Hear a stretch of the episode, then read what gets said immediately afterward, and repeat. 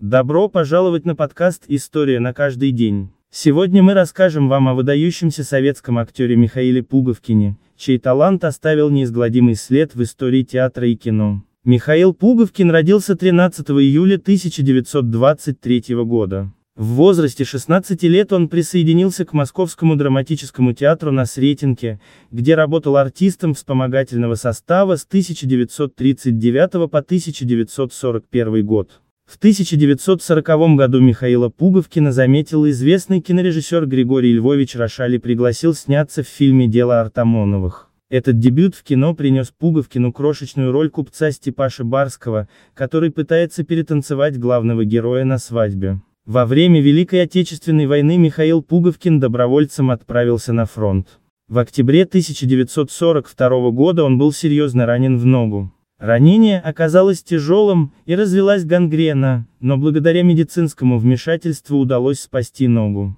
После пребывания в госпитале Пуговкин был освобожден от военной службы. За свои подвиги он был награжден Орденом Отечественной войны второй степени.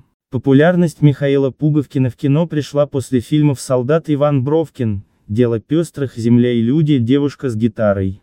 Он считал, что самым ярким периодом в своей творческой карьере было сотрудничество с Леонидом Гайдаем, они сняли шесть фильмов подряд, Андреем Тутышкиным, «Свадьба в Малиновке» и «Шельменко-денщик», и Александром Роу, великим сказочником, где он исполнил четыре роли королей и царей. Также он снялся в более чем 10 киножурналах «Фитиль» и нескольких выпусках детского журнала «Яралаш». Михаил Пуговкин скончался 25 июля 2008 года и был похоронен 29 июля 2008 года на Ваганьковском кладбище рядом с близким другом Александром Абдуловым, согласно его последней воле. В 1988 году ему было присвоено звание народного артиста СССР за его выдающийся вклад в искусство.